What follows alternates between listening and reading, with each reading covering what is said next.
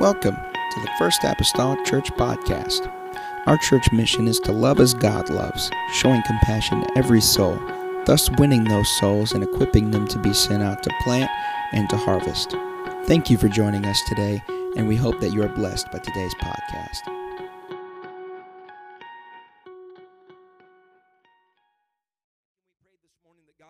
Father. I come to you this morning. I'm so grateful today, God, for your loving hand, God, your sweet mercy, God, that you supply, God, day in and day out. I pray, oh Lord, that you able to minister to the minds that are here this morning.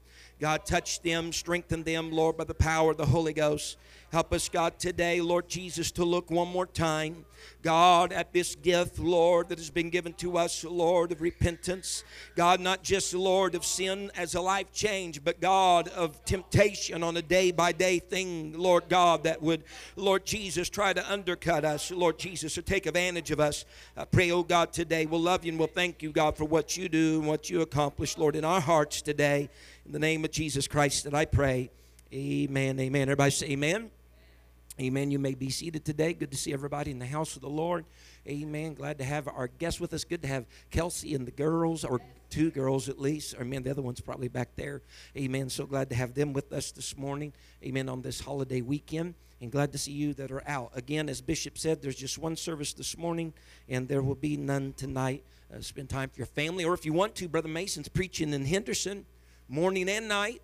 Amen. And so if you want to go hear Brother Mason, you can make the hour and 20 so journey and uh, hear Brother Mason at Haven Pentecostal Church. Amen. This evening. The gift of repentance. If you'll allow me this morning, let me just describe a little narrative here in our Bibles. They were newlyweds. And how exciting it must have been for them to set up their first home together. Anybody remember being a newlywed? Do you remember the excitement, or is that like long gone? Newlyweds putting that first home together. You know, they discuss maybe their new normal as a married couple, what that would exactly look like. You know, you got to figure those things out, how you're going to work with one another to make that new life together happy and fulfilling with one another. And he, this individual, was gainfully employed. His boss had taken a real likening to him. He had been promoted, given some very great responsibilities. He was a very quick rising young man in the company.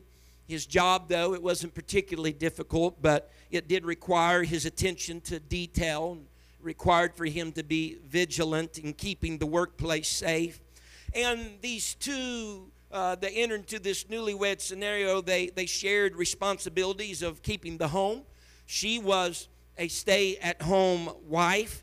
Uh, they did not need a second income at this time. No children was there to raise as of yet, so they could make it with their living expenses easily just with one income. Everything else was just kept at a minimum for them. His role in the home was to keep the yard and landscaping manicured. Anybody else, other guy out there have that responsibility except me? Amen. Brother Fred has yards and lawns to keep manicured. Amen. And so he was kept that. He was the man of the house. He he well understood his responsibility to protect his wife, to guard her and their property from any intrusion. They lived in a pretty nice neighborhood. It was decent, pretty nice neighborhood. But one could never be too careful. You know, we've had things happen in Mount Carmel. I thought, in Mount Carmel, are you serious? So you can never be too careful. Her job was, and this is something that they agreed on, so no one start throwing tomatoes at me, okay? Her job was to clean and, and, and straighten the home, prepare the meals, keep everything well at the household. Sounds like a pretty stereotypical arrangement, or at least it used to. Might sound a little archaic to some but by some some expectations today but it worked well for them they were starting out their new life together they they keenly understood one thing and that was this that they owed everything that they were everything that they were going to be they owed all of that to god after all they knew that although they may have come together it was ultimately the hand of the lord that had guided their two lives to intersect on this journey called life. There was no denying that. They knew that without doubt. And consequently, they determined then that they would be people of faith, people that would uphold the things of the Lord and have a walk with God. Their plan was for the endurance of their life to serve the Lord as a couple, serve the Lord as a team, do all that he called them to do or desired for them to do. It was their practice that they would rise up early in the morning and that they would spend the first part of their day in prayer, in conversation, in communication with their God. They often even remarked that it felt as though God would be waiting for them when they went to those places of prayer. Have you ever been in one of those scenarios? That you go to that place that you often have been to for prayer with God, and whenever you showed up there, it was like He was waiting on you to show up, to come into that place of approach and communication with the Lord. Well, one fateful day, the husband, whose name was Adam, which you probably already have gleaned, let down his guard. While he was distracted, danger entered into the home that he was supposed to be protecting. He turned just in time to see his wife Eve succumb to temptation. And why didn't he say anything in that moment? Why didn't he open his mouth? But he was just standing there, perhaps, standing there and staring at the horror of what was taking place. We may never know why he didn't open his mouth, but nevertheless, what's a little bit more mystifying than him not opening his mouth was that he followed her lead into what she was doing. Followed her lead into the temptation and fell to the same temptation that she had just uh, succumbed to. And it seemed to be far more bewildered, if you will, for him than she because instantly their perception on life changed. They suddenly, in that moment, both felt vulnerable where they did not feel that vulnerability before. They both felt in that moment exposed where they had not felt exposed before, even ashamed, the scripture says, which they had not felt before. They were approaching what was going to be in their life a new normal, one that had started seemingly with no vulnerabilities, no exposure, no shame. Now is going to be riddled with vulnerability, shame, and exposure.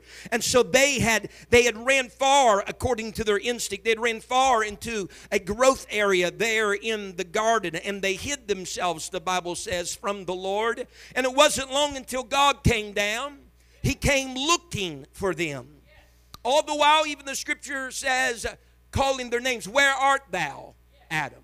Where art thou? God even asked them where they were as though he didn't know where they were, but we all know that he knew where they were at. You know, sometimes whenever God asks us where we are, it's not for his benefit to know where we are, it's for our benefit to think about where we're at. God knows where each and every one of us are. He, he, he, he prompts the question so that we'll take an evaluation of where we are. And so, as they are evaluating where they are, God asked them where they were, and, and He did know, and He was gentle in giving them a chance to call out to Him. He wanted them to recognize, I'm right here, God, hiding behind a bush or hiding behind some foliage. This is where I'm at. He wanted them to be able to confess where they were, what they had done. Do it with all the spirit of humility because God knew what was going on and God knew their need. God knew that they needed a covering because at this moment they felt exposed. He knew that they needed a covering because at this moment they felt naked and they felt shameful. And without consulting them, this is great, without consulting Adam and Eve, God went to the business of slaughtering an innocent animal slaughtering an innocent animal, shedding its blood, taking the hide of that animal, and the Bible says where they had made aprons out of fig leaves, God came up and with that skin of the animal that was an innocent, innocent victim, He clothed them. He clothed them. He knew exactly what they had need of. Hiding among the trees, they were trying to hide their nakedness that they were now aware of and by doing so, hoping to get rid of the shame that they now felt. Sewing the fig leaves together again, they were trying to hide their nakedness and get rid of the shame that they were felt. God says, I know exactly what you need. The trees can't do it, a fig leaf's not going to do it. You need clothed. But that clothing necessitates the death of an innocent animal and blood to be shed in order for that to take place. And so it would never, never be the same again as they that day experience God's judgment upon their disobedience. His judgment upon their disobedience was really deterred to a substitute, an innocent animal, by shedding blood. But in the same moment that they experienced God's judgment, even with the curses that fell upon the man and the woman, respectively, and the serpent and the ground, respectively. They also encountered his mercy. They encountered his mercy because they were clothed with the skins of that animal and he covered their nakedness. If I can say it like this God made a way for them to continue to exist within his creation. He gave them the promise of redemption. And I think that's important to grasp with our minds and our hearts today that whether us entering into life as sinners or whether we fall prey to temptation and mess up, that God is there with two hands ready. One that, yes, absolutely it's judgment, but He does not bring that without also bringing mercy. Right? He said He would make a way for you to escape. Although He is a God that's heavy in judgment, He is also a God that's very much so heavy in mercy. And you got to ask yourself this morning how many times in your life have you experienced, if you will, the anger of God or the judgment of God or when God has not been too well pleased? And as you begin to count those up, I want you to switch gears and ask yourself how many times have you experienced the mercy of God? How many times have you experienced the love of God? Because He comes with both hands, judgment and with mercy. Amen. He wants us to be a redeemed people. That's not about a one time and an altar call where we, we make our, our, we confess our sins unto God. That's not about that. It's about living a life of redemption because whenever temptation even comes and we make choices and decisions that are not well thought of or well promoted by God and by His Word, that we have, the Bible says, an advocate with the Father. Amen. And He can somehow help us by means of a gift of repentance to get back on track where we need to be and where we ought to be. This morning, God does not want a single human to suffer an eternity without Him. It's never God's will, never God's purpose. We read in the scriptures how he, it's not His will that any should perish, but all would come unto what? Repentance. It's His nature. If you think about it, whenever he started in the book of Genesis, in the very beginning, God, what does God do? He is a creator. He is a creator. He is not largely identified as a destroyer, but he is a creator. He likes to create. He also then likes to redeem what he's created. Yeah, the, the, the, the story of the flood is even a good story. We'll say, well, we got destruction. Yeah, yeah, it was it was the judgment of God because of the wickedness of mankind and the wickedness that was in his heart. But whenever things are all said and done, and Noah steps off of that boat at the end of the day, what has God been up to? After the waters have reside, resided. He's been redeeming creation back to green grass and, and olive trees that a dove could bring to the window for Noah to know that everything's well. He wasn't going to bring destruction without trying to bring redemption through it. Mercy.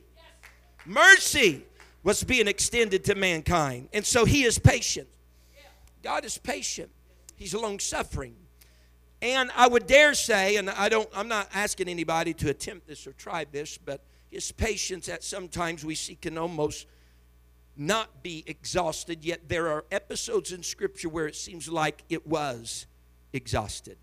It's only a few through the pages of Scripture that ever reached the point that they exhausted, if you will, or tried hard the patience of God. Matter of fact, let's consider a question this morning Is there a line that individuals or groups can cross to permanently be separated or exiled from God. On the Niagara River in New York is a certain place in the Russian Rapids the locals call the line of no return.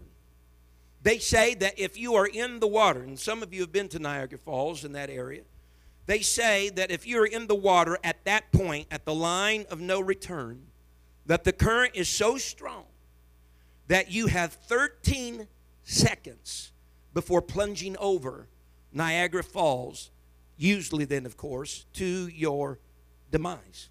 Everything's fine and dandy till you reach that one line of 13 seconds and life could be said and done. The, the, the rapids and the pool can be so great that you can't get beyond them.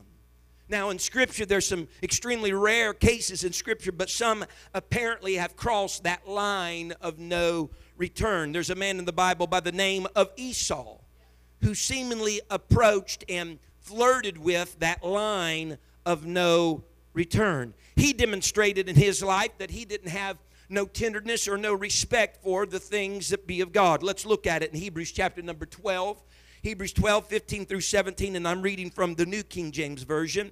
Uh, it, it gives us some insight into what happened with Esau. It says, looking carefully, lest anyone fall short of the grace of God, lest any root of bitterness springing up cause trouble. And by this, many become defiled lest there be any fornicator or profane person like Esau, who for one morsel of food sold his birthright. For you know that afterward, when he wanted to inherit, sorry folks, that when he wanted to inherit the blessing, he was rejected, for he found no place for repentance, though he sought it diligently with tears key description concerning Esau in these verses of Scripture, it describes him that he was a profane person. He was a profane person. And Scripture stands up wanting to defend the critical reference by telling us that he sold his birthright. And we got to ask ourselves a question why in the world would Esau want to sell his birthright? Why, why would Jacob why would Jacob even try to get a hold of what he could have seen as a priceless gift if Esau was wanting to get rid of it so easily? You know, if someone wants to get, if, if you're trying to buy something from someone and they're willing to go re- way low and willing to get rid of it, you're starting to think, what's wrong with this car? Right? well, you know, what am I not seeing here with my natural eye? Let's look under the hood one more time, smell the oil and transmission fluid and all that good stuff you do. At least that, that's what Dad says. You smell the transmission fluid and stuff. You, you do. What, what is going on with this thing if they're wanting to get rid of it? Jacob could have been in those very shoes. Esau is willing to let go of this for a bowl of porridge. Then, then is this really something that is a priceless gift that I should love and adore? But Esau did not see the gift that God had given to him by being the firstborn as it really was a gift. Amen. And so, whenever we read later that he is upset, that he is thinking in his past and thinking, I should have never given up that birthright. I'm hungry right now. I should never give up that birthright. The Bible says that he sought repentance. He sought it carefully with tears. But evidently, if he was seeking with tears, and one thing's important tears doesn't always equal repentance. Just because somebody cries at an altar doesn't necessarily mean they repented at an altar. I've cried a few times in my life in our household, mom and dad, I cried because I got caught. I cried because I knew judgment was coming. You hear me? And we start making the bargaining. I'll never do it again. I'm sorry. I'm sorry. You know how it goes? Right? Cried because I got caught, not, not cried because I was upset about what I'd done and wish I had, you know, I was truly sorry or I was going to change my way. As a matter of fact, anybody that knows me or our family knows that it took several times before I got it right in my head and in my bottom. Uh, through to me that what I did was wrong and that I needed to see it as wrong. But Esau, he saw it carefully with tears, but it could have been the tears of self pity not necessarily tears that were inspired by conviction, but by self pity. And he was looking for a place of repentance, maybe, but was he really looking for, was he just looking for a place to undo what was done without him having to be responsible? Because that would be a great way to live life now, wouldn't it? Do what you want to do, and at any moment in time, you can undo what was done without any consequences Because sometimes that's the way we try to lead our lives. Do what you want to do without any consequences. At a moment's time, we can just change all this around and hit the reset button, you know, and it'll be okay. But Esau evidently reached a place, self pity, of not really maybe being truly sorry or wanting to really turn around what was going on. And he saw a place of repentance, but he did not find it. He had reached a place, if you will, of no return. And in that episode, folks, I don't believe it is so much so a God thing of God rejecting him, but it's that Esau is not approaching God on the terms that God has laid out in his word. On the terms that God has laid out in his word. So there is there is no concrete theology this morning that that just uniformly tells us, emphatically informs us exactly when we run out of God's mercy. We know they're new every morning and we know this and that, but there must be some type of place because there are a few people in Scripture. Even like the Pharaohs, their hearts becoming hardened to a place that they are calloused and no more, no more impacted by the Lord or the drawing of the Lord or the presence of the Lord. And so there was one man that I knew one time, he was, he was worried about something that he had done. He had crossed a line, uh, what some would assume be a line of no return. Uh, he, he, he made light of a major uh, church doctrine of the scripture. I say church doctrine, let me say a biblical doctrine. He sought some wise counsel from spiritual authority in his life, and he was assured that because of his behavior, had not been a pattern and his heart had not been a part of a lifestyle of constantly doing that, but he just flubbed up in a moment that this man could be restored back to a right relationship with God. And I believe that's where the, the, the, the, the, the, the, the rubber meets the road, so to speak. It's are you practicing a lifestyle of something? You know, he that knoweth to do good and doeth it not to him it is sin. The Bible says there remaineth no more sacrifice for that sin. And basically, what that means, we've interpreted that for years, sometimes wrongly. It's not that uh, there, there is not a sacrifice to be able to take care of that sin, but it's that whenever Jesus went to the cross, he was the last sacrifice. When Jesus went to the cross, he was the, he went once, the Bible says. He was the last sacrifice. So there remaineth no more sacrifice for that sin. In other words, there's not going to be another bull or another goat or anything like that. There's only one sacrifice that ever took care of sin, and that's already been taken care of. But when you know to do good and do it not, we're flirting on dangerous ground because we know, and if we practice a lifestyle that that's not a mistake, when you do it every day and you know it's wrong, that's not a mistake. That's not, uh, Brother Trout, well, I didn't know. No, you knew, and that's defiance. As you have children, you, you see where they like to push the envelope. They already have this understanding with you that something is wrong, but what do they do? They push the envelope. They put their hand there, they look back at you. Uh, testing the waters. And we smacked our kids' hands and other things. We took a rod of correction and laid it to their backside as Proverbs admonishes. Tried to drive hell out of their life. Amen. Going on this morning, God's reaction to human sin is first anger and then mercy. First anger and then mercy. On more than one occasion, the anger of God has helped dissuade a human being from what they were going to do because they knew it upset God. His disapproval sometimes is enough. Cause us to steer from what we were going to do to what God would want us to do.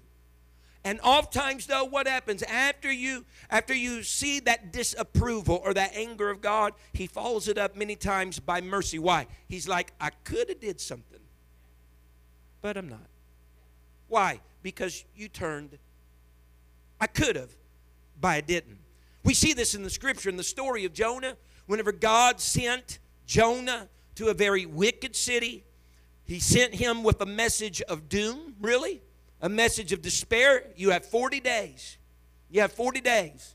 And God's going to bring destruction. He told him in Jonah 3 and 4. You have 40 days, Jonah says, and God's going to bring destruction upon this city. Yet, whenever the pagan king of that city heard the instruction of Jonah, he called a city wide fast. Every man, every woman, boy, girl, all the way down to the animals. The animals was on a fast. Now, you know it's serious business when you have a little, you know, Toto over here on the fast, he's not getting dog food for three days because God is meaning business. Everybody went to a fast. Amen. They were humble before the Lord. And the Bible says while they were doing all this, that the Lord repented, which basically means he changed his mind the Lord changed his mind and he withheld judgment from coming upon the city. Now, the prophet comes up and said, God's angry doom is coming. But because of their reaction, because of their response, might I say, because of their repentance, God says, I'm going to change my mind and withhold judgment. What's that? God's mercy. God's mercy. Amen.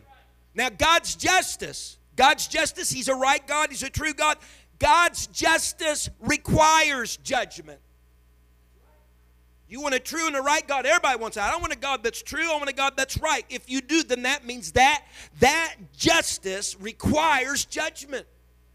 We want a, we want a good justice system. That requires judgment. Whenever a person goes to court, they want justice. That requires judgment. And so they want justice, and that requires judgment for disobedience.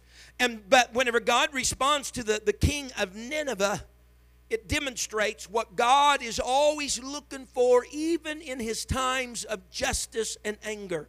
He's always, and you need to tuck this in your heart. God, in His judgment and God, in His anger, is always looking for a justifiable reason to extend mercy to you.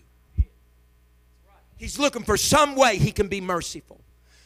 I'm, I'm coming with justice and judgment, but how, I'm looking just for an avenue, something in their soul, something in the spirit, some way that I can extend mercy to them. And I would dare to say, Sister Trout, this morning, we have all been products then of God's mercy. His heavy hand of justice have come into our life, but while he was wanting to serve judgment to us, Brother Trout, God's saying, How can I get mercy to him? How, how, if the world only knew, uh, sometimes they just have this idea and concept of God being the God of a judge, and He is, and justice. He's true and right, and He is. But all the while He's serving His judgment, He's saying, Where's the loophole where I can insert mercy? Where's the little. I tell you this morning that God is in this place wanting to show mercy to somebody today. Amen. Through your sin, through whatever temptation you may have befell to, God wants to find a way to extend mercy to you this morning. Now, when, when, when Adam and Eve, when they disobeyed God, they experienced the shame. The Bible says that their eyes were open. They recognized their nakedness, which before they were naked, but the recognition of it was not there. They heard his voice calling to them. And when they did, even Adam told God, he said, Lo, we were afraid. We were afraid. And we went and hid ourselves. You know something's up when the same encounter that you would had with God before and now you have later, one created fear and one didn't. Yeah if, if even coming to church today, if you come to church and before you used to feel comfortable, but now you feel a little uncomfortable, that might be indication something's happened. And since Jesus Christ the same yesterday and today and forever, something's probably happened on this side of the fence. If the same place I always went to church and raised my hands and magnified God and prayed, I felt comfortable. Now I don't feel comfortable. What's going on? God's presence is still just true and the same. He's still coming down to the garden to talk with them, but what's happened now? They have transgressed against the Lord. And so they don't feel like they once felt because of their transgression. And so as a result, they're dealing with what? Shame and fear. Those are two emotions that oftentimes dominate whenever we have been disobedient to the Lord. Matter of fact, shame is so quick to the gun that the moment or in the moment that it's happening, it's already coming upon you. Feeling bad about what you did. It does. And sometimes God, through that, is already trying to cause us to draw back our hand, draw back our involvement, our involvement. But they're healthy. We need shame and fear to come into our lives. Hopefully, they will help turn us then back toward the God. Hopefully, they'll help us engage in a moment of repentance back toward the Lord and seek the Lord for what? For forgiveness of our sins or whatever mistake or whatever it is that we have done wrong. Because, folks, if disobedience is not confronted, the emotions of shame, the emotions of fear, they can be very debilitating, rather, to your life. We have had, you know this for surety, people sometimes come into a house of God overwhelmed with shame and fear of whatever they have done with their life up to that moment. And so piled underneath that that it almost has been destruction for them because they didn't see no hope. They did not see a way out. I mean, Adam and Eve, no doubt they were dealing with that or they'd never hid themselves from God amen, try to make aprons and such, they felt that shame and that fear whenever God found them. And what they needed was to find then, rather than a place to hide, they need to find a place to repent. Oh boy, that's good for us to process. That in those moments that we fall from the Lord, we don't need a place to hide, we need a place to repent.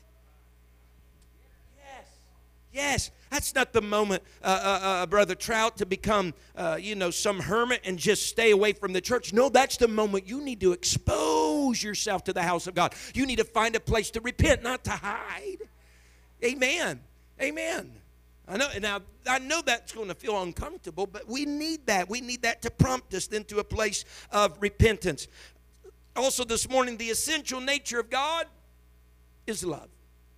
Bible says that God is love. The Bible says in 2 Peter 3 and verse number 9 this morning, the Lord is not slack concerning his promise, as some men count slackness, but is longsuffering to us-ward, not willing that any should perish, but that all should come to repentance. Whenever God deals with us in our sin, in our temptation, God is known to be patient. He has nerves of steel. I don't know how he does it. I thought I thought getting married and having kids taught me patience. But then whenever I think what God contends with, oh Lord, I'm far from even being patient. The long suffering and the patience that God has dealing with people. With people. The chances that God gives us as His creation. Doing the same thing. I'm not talking about something different, the same thing over and over. And He's long suffering and He's patient. Let me tell you, if anybody ever experiences the, the judgment of God, they will have had to trample all over the patience of God first. I guarantee you that. He is patient whenever He's dealing with us. And he, the Bible tells us in John 12, that he is supernaturally. He said, If I be lifted up from the earth, I'll draw all men unto me. So he's patient with us, yet he is also in the same mode drawing us even while we're trying to do wrong, he's trying to draw us, saying, Well, lift him up, Brother McGee. And we used to say, You know, if you worship the Lord, then he'll draw all men. No, no, no. Whenever it speaks about, he said, If I be lifted up, he was talking about being lifted up on the cross. The Bible says, signifying concerning his death, being lifted up on the cross, so that he'd draw all men. So, ladies and gentlemen, whenever Christ was put up on the cross, the drawing power upon men started and it's not quit. Do you hear me? The drawing effect and power upon men started at Calvary and it's not quit. Every individual in the world today is being drawn by the Lord. As a side note, that's the reason why you don't need to be somehow tucked into a corner when it comes to your witnessing ability because God has been drawing them ever since Calvary. Amen. It's in your corner. It's in your corner. And so, nevertheless, he's drawn all men. So they're doing wrong, they're sinning, but he's constantly having that drawing effect and power upon all men. And the Bible also tells me, it says it in the Psalms, it says it also in First John, that, that God is willing. He wants to forgive. He's quick to forgive, right? If we confess our sins, he is faithful, isn't he? And just to forgive us and cleanse us of all of our. Yeah, that's a promise of God. It's not like I confess to God and then I'm waiting for a 30 day notice in the mail, whether or not uh, we've been dealing with a lot of different notices in the mail here lately, and uh, you know, and such and sending stuff through uh, faxing and trying to, well, in 12 days all this will happen and so, so forth. It's not that with God. It's not like you confess and give me 30 days to consider your report and your story and I'll get back with you. No, the moment that we confess to God is the moment that God forgives us. The moment that we let it fly out our mouth and we own it is the moment that God says, I'll take your sin and I'll give you then my mercy and my grace. Amen. Thank the Lord that He does. and His resources are unlimited. So, immediately upon confronting Adam and Eve in the garden, He makes a way for them to survive His judgment. Immediately. Immediately, he makes a way for them to survive his judgment. Why? That's we whenever he put them outside of the garden and that thing being guarded by a cherubim with a flaming sword, that wasn't God just further separating them from where they had lived. That was God's provision to survive his judgment. Because now, because of taking of the knowledge of, of, of, good and evil from that tree, now, now, whereas before they would not die, now they're going to die. They're going to die. And had they stayed in the garden and partaken of the tree of life, are you hearing me? They would have been perpetually in a sinful state. He says, I got to get them out of the garden so that they don't take of the tree of life in their sinful state and perpetuate that. I got to get them out. Why? Because I want to give them a means of protection from the judgment that I have right here and placed in the garden. That's your God. Justice and anger, yes, but He's looking for a place to extend mercy to you, to us. He made a way for them to survive the judgment. Whenever Peter and Matthew 18, Peter approaches the Lord. He basically is asking the Lord, Lord, how many times in reality, Lord, should, should we forgive man? Is it seven times, God? Seven times? Well enough. Jesus and Matthew multiplied that seven times by 70 times. 490 is what you get it mathematically, but it seems to be the sense and the context in which Peter and the Lord is speaking of is within a day. It's not really a number we're coming at with our tally marks, of course. You know, well, I forgave that one and that one, five, ten. No, no. It's just saying that there should just be such an amount of willingness to forgive your man just within a certain day. And if God expects that of man, how much does he expect of himself? And what capacity does he possess for the ability to forgive what you may have done, what I have may have done, not just in a lifetime, but even just in my day today. Going on this morning, I got to run. Always running. Sin is the reality of our broken world. And we must learn what to do when we succumb to temptation. Paul dressed this battle that we face of coming into a fallen world and as a result of it succumbing to sin and temptation because of the fallen world. And he said in Romans 3:23 for all have sinned come short of the glory of God. Everybody say all all have sinned. All have sinned. John wrote that we are we are deceived if we live under the pretense of a sinless life. In other words, there is an individual that has never sinned. He said, if a man says he has not sinned, he is a liar. That's right. There is no goody two shoes. Everybody, we all we all lay on the same shelf. We have all entered the world as sinners, and we have sinned. No man has been without sin. Uh, that's setting under the sound of my voice this morning. And there is opportunity all around us, especially today. And probably at any moment in time, but it just seems more flamboyant and in your face today. There's opportunity all around to mess up. If you want to mess up, you can probably find it not far outside these doors or maybe inside these doors. yeah. It is right there in our face. It is it is made accessible by every individual. Doesn't matter how old you are, how you know, some people, well, I'm such and such years old. I'm past all that. No, not. See, that's the dangerous ground. When you think you stand, take heed lest ye. Amen. So it's it's it the life that we live is a dangerous life. It's a dangerous life. And none of us are untouchable. We can't be cavalier about, bless God, I've been in the church for 25 years. Well, put a medallion on your, you know, lapel. That doesn't mean anything to the adversary. You know what it means to him? If I can make that one fall, there's 25 years of impact that can go throughout the waters.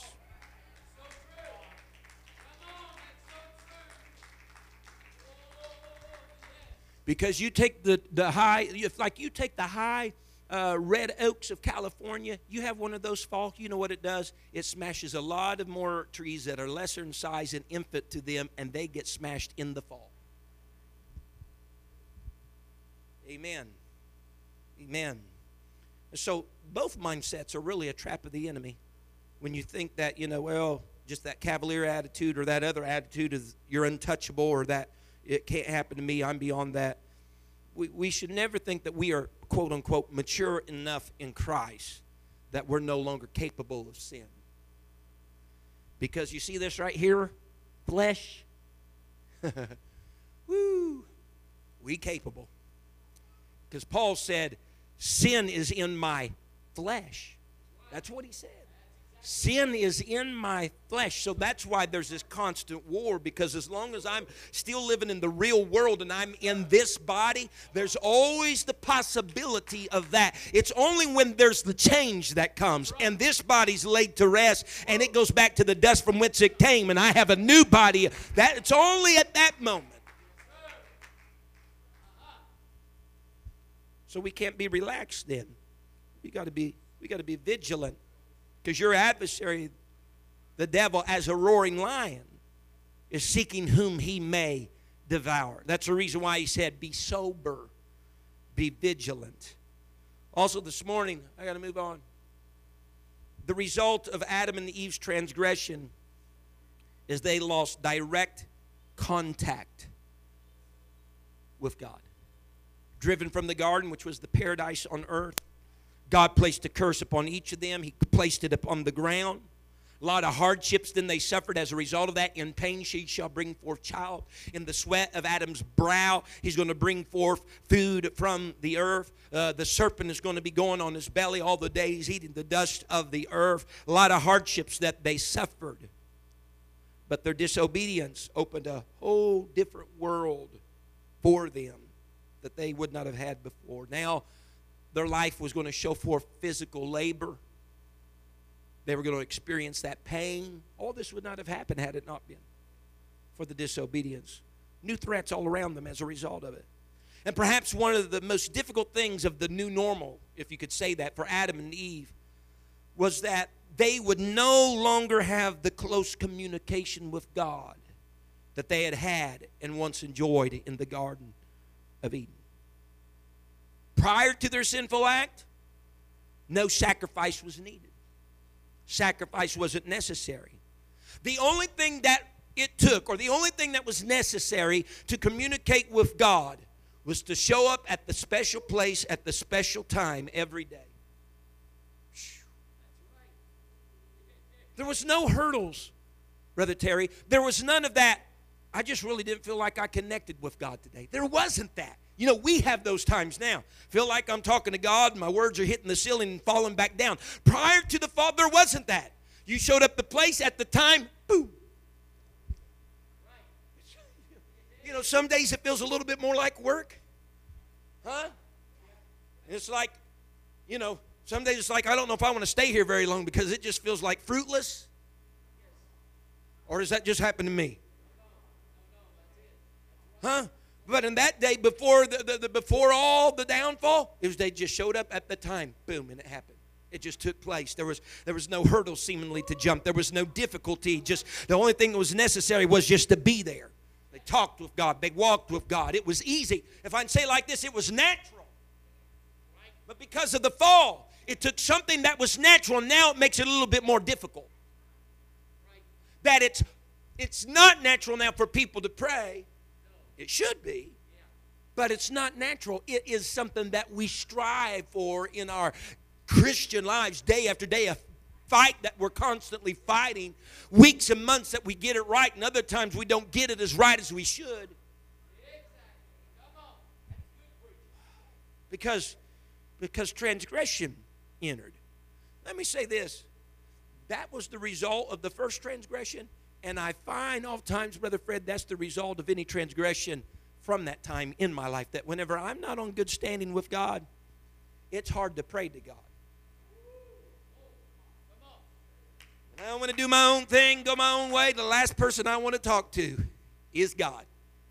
You know, a lot of times people, when they're asking for uh, opinions on what they're doing, they go to the people that they think might actually see it their way. They're not usually asking the ones that might see it differently from them because what they want is someone just to fan the flame and not put a blanket on it. So, when I'm, when I'm doing the wrong, the last thing I want to do is talk to God because He's got big blankets. he's, he's got big blankets. But after their sin, after their transgression, the relationship now changes. It's much different. What they had done actually estranged them or separated them from their Creator, who desired, absolutely, He desired their fellowship, He desired to be with them.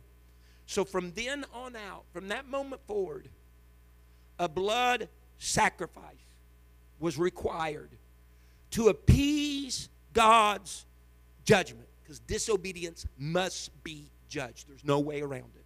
You hear me? It must be judged. So a sacrifice was necessary to appease God's judgment before they could communicate, if you will, and could commence in communication again. So whenever God killed the animal, he made the covering, he was demonstrating the principle that the innocent must die for the guilty. That's what our Hebrews 9 scripture was pointing to today without the shedding of blood. More importantly, without the shedding of blood of the innocent, there's no remission for the guilty. It was an innocent, innocent animal's life that was taken to cover guilty Adam and Eve. And when we fast forward all the way to Calvary, the Lamb of God that Jesus Christ is spoken of, the great Lamb, it was an innocent life that was taken for the guilty. You know, we all have different reactions sometimes when we disobey God. And sometimes our concept of how we think God views us when we are disobedient will affect how we respond to God. But again, this morning, I got to, man, I, everybody doing all right? Okay. Repentance, though, this gift of repentance, it is a gift to us from God. It's a gift to us from God. We cannot repent on our own. What are you saying, Brother McGee? I'm saying this. It takes the grace of God to bring us to a place of repentance. We cannot really take credit for turning to God on our own. In other words, if you're if there was a person sitting in a pew, uh, someone that was a sinner far from God here this morning, they made their way to an altar of repentance, Joe, old Louis, or whoever his name or her name is, it's not that, well, I've decided to go repent. No, God has pricked you even in that moment in your heart to cause you to even consider the idea of going. So He's given you the gift by dealing with you in that moment. In that moment, you know what? Maybe I should go to that altar in prayer. That was not a Paul McGee thought whenever I did that at age eight. That was a God thought. He was giving me the gift to act upon and come and follow through with repentance.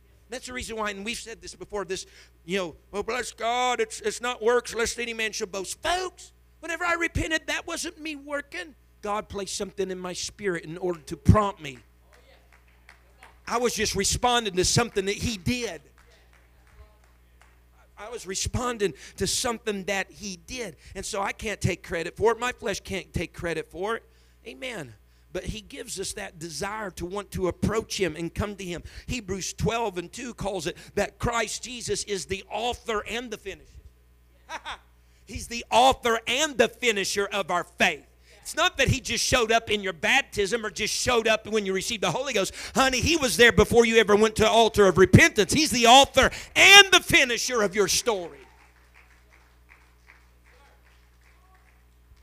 Amen. The initiator of it all. And Paul said this concerning Christ Jesus in Philippians 1 6. He said, He that hath begun a good work in you. Who, who, who began? Christ, He begun a good work in you. You don't just finish it, come along midstream. He begun it. And so, if Christ gives us this desire to repent and puts this in our heart, then we can't take the credit for it. And according to Philippians 2:13, it tells us that God is working in us, giving us both the desire or the will to do and the power to do. Isn't that wonderful? He doesn't just give you the desire to do it, He'll give you the power to accomplish it. Everybody all right? That's where we can't get off on this thing. Well, I can't do it. Well, the statement is very true. Terry McGee can't do it. But the spirit that Terry McGee receives gives him the will, the desire, and the power so if I can't do it, which is a true statement, Paul McGee can't do it, but if it's not being done, then I must not be in total surrenderance or submission to the will of the Spirit that's in me, that's desiring to do it and also enabling me by power. Huh? You shall receive power after you receive the Holy Ghost. A will and desire to do, but a power to function and to accomplish what the will wants. Amen. And what the will desires. 1 John 3 21. Beloved, if our heart does not condemn us, we have confidence toward God. If our heart does not condemn us, we have confidence toward God. A lot of times, heart, mind, soul, a lot of interchanges there in the Hebrew and in the Greek. But if our heart, everybody say, my conscience. When my conscience is clean and my, my conscience is clear, you know what John's saying? You should feel good about your relationship with God. You should have confidence toward Him when your heart is not condemning. What's that mean? That means I must be doing things all right because my conscience ain't saying, hey, don't do that. So I have confidence in my relationship with God when my heart or my conscience is clear and when my conscience is clean. We have confidence toward our walk with the Lord, that we're walking worthy of our vocation, like uh, Paul said in the Ephesians, and that we can pray boldly to the Lord. You can pray. You realize how bold your prayers can be whenever you're walking with a clear conscience with God? Yeah. I'm telling you, as a pastor, I've experienced. I've noticed my, my prayers be more vehement when I know I've been on point with God.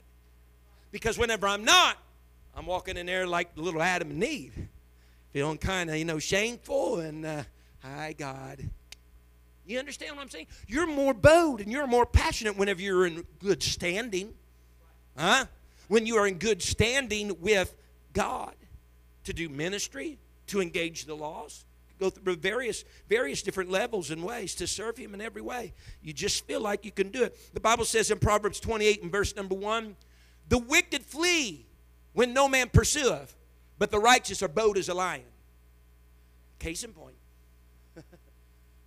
Nobody's pursuing the wicked, but they are running. Why? Because whenever you live that type of life, you're always having to look over your shoulder.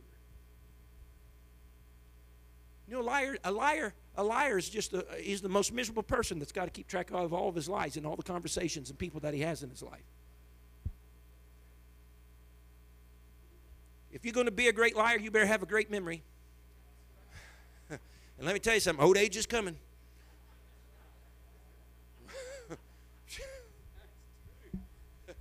go catch up with you. Amen. Wicked, they flew with no man pursuit, but the righteous are bold as a lion. Why? Why? Because they're right living. They don't have to look over their shoulder. They're, they don't have that weight that's above their head, so to speak. So he's given us a gift of repentance. If you'll stand with me this morning, I'll close with this.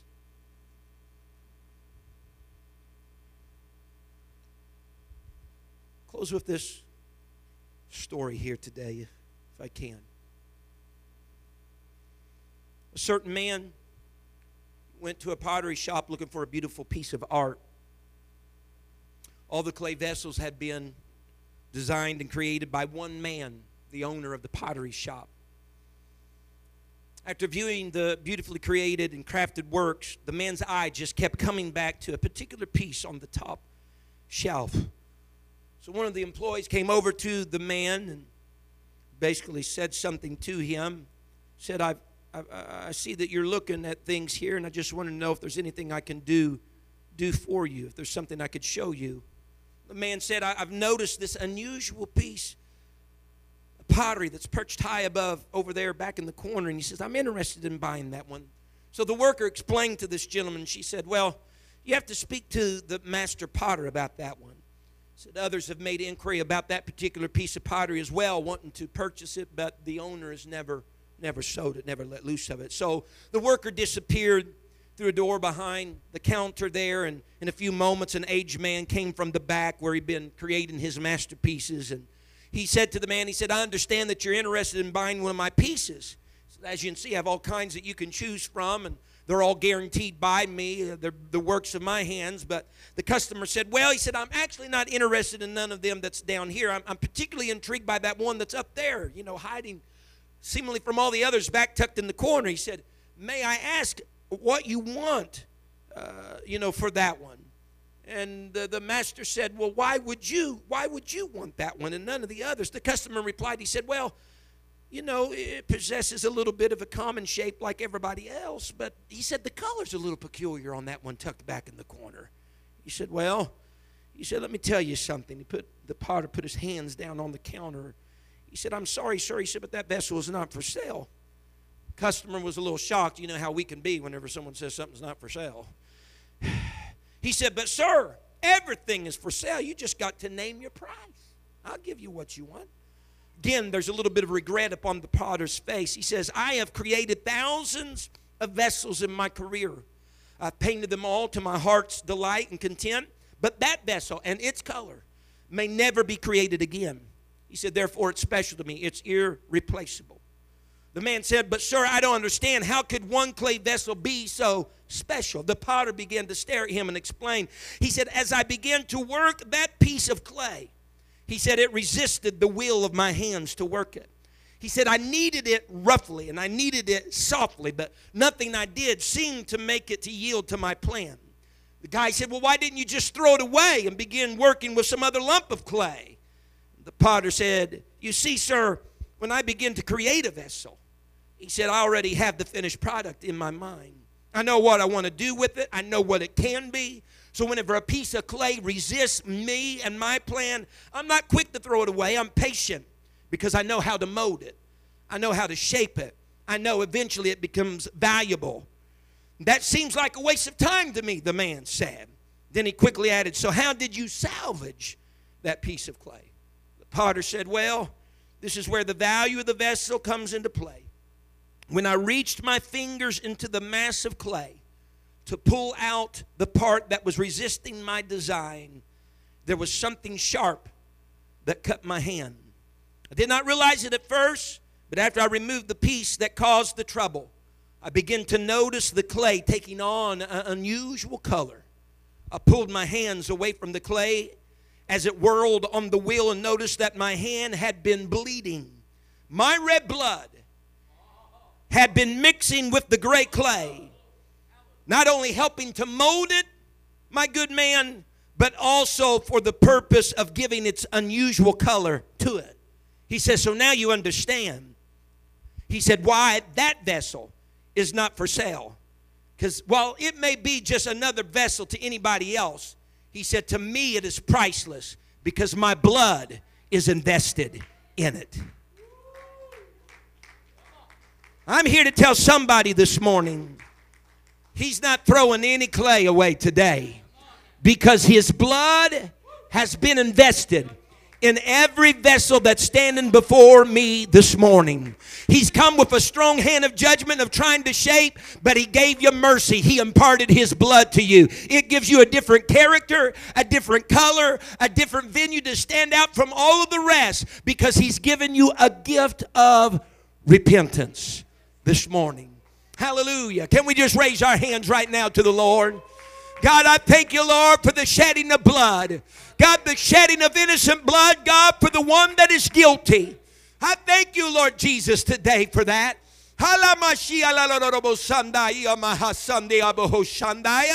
I love you, Jesus. I love you, Jesus. I love you, Jesus. If we bow our heads all across this place this morning, just for a moment of time before we depart from here today, and we have no service tonight before we depart from here today, if there is anybody sitting under the sound of my voice that says, Pastor McGee, I understand I was born into sin. And if there's anybody sitting under the sound of my voice that says, Pastor McGee, I've been being pulled and tormented by temptation, it's trying to take me down a road that I know is not proper, down a road that I know is not kosher. I need a gift of repentance today. I need a prompting in my heart, and I want to respond to the desire of God. I know God will give me the power, Lord, to do what needs to be done. I know He's faithful. I know He's long suffering. I know He's patient. I know His nature is love. I know in judgment He's looking for a way to extend mercy to me. And I need that today. I need that today. Hallelujah, Jesus. I love you, Lord. I love you, Jesus. I love you, Jesus. Oh, I love you. I love you. I love you. I love you. Oh, can you raise your hands right now to the Lord? Begin to speak to Him today. God, I need you.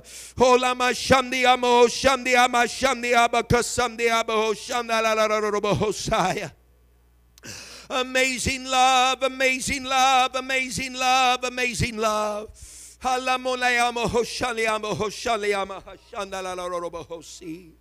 God, a gift of repentance, God. You're drawing powers upon all mankind.